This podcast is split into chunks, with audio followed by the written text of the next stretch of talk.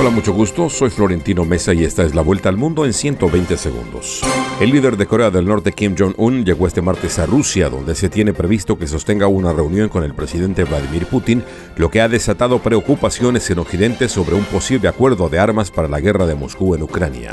Taiwán denunció hoy que avistó 22 aviones militares y 20 buques chinos cerca de la isla en las últimas 24 horas, mientras Pekín intensifica su actividad militar en la zona.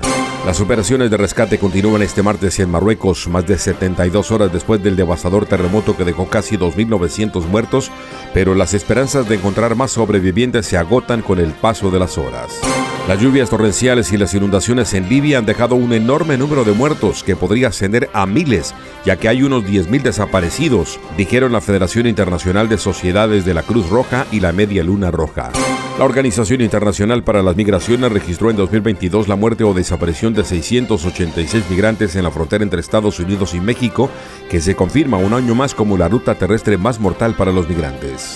El ex canciller mexicano Marcelo Ebrard exigió anular la elección de Claudia Sheinbaum como candidata del oficialismo de izquierda a la presidencia de México en 2024, so pena de abandonar el partido de gobierno. El presidente electo de Guatemala, el socialdemócrata Bernardo Arevalo, pidió el cese de la persecución judicial contra su partido Semilla, que sostuvo afecta la transición hacia su investidura en enero de 2024.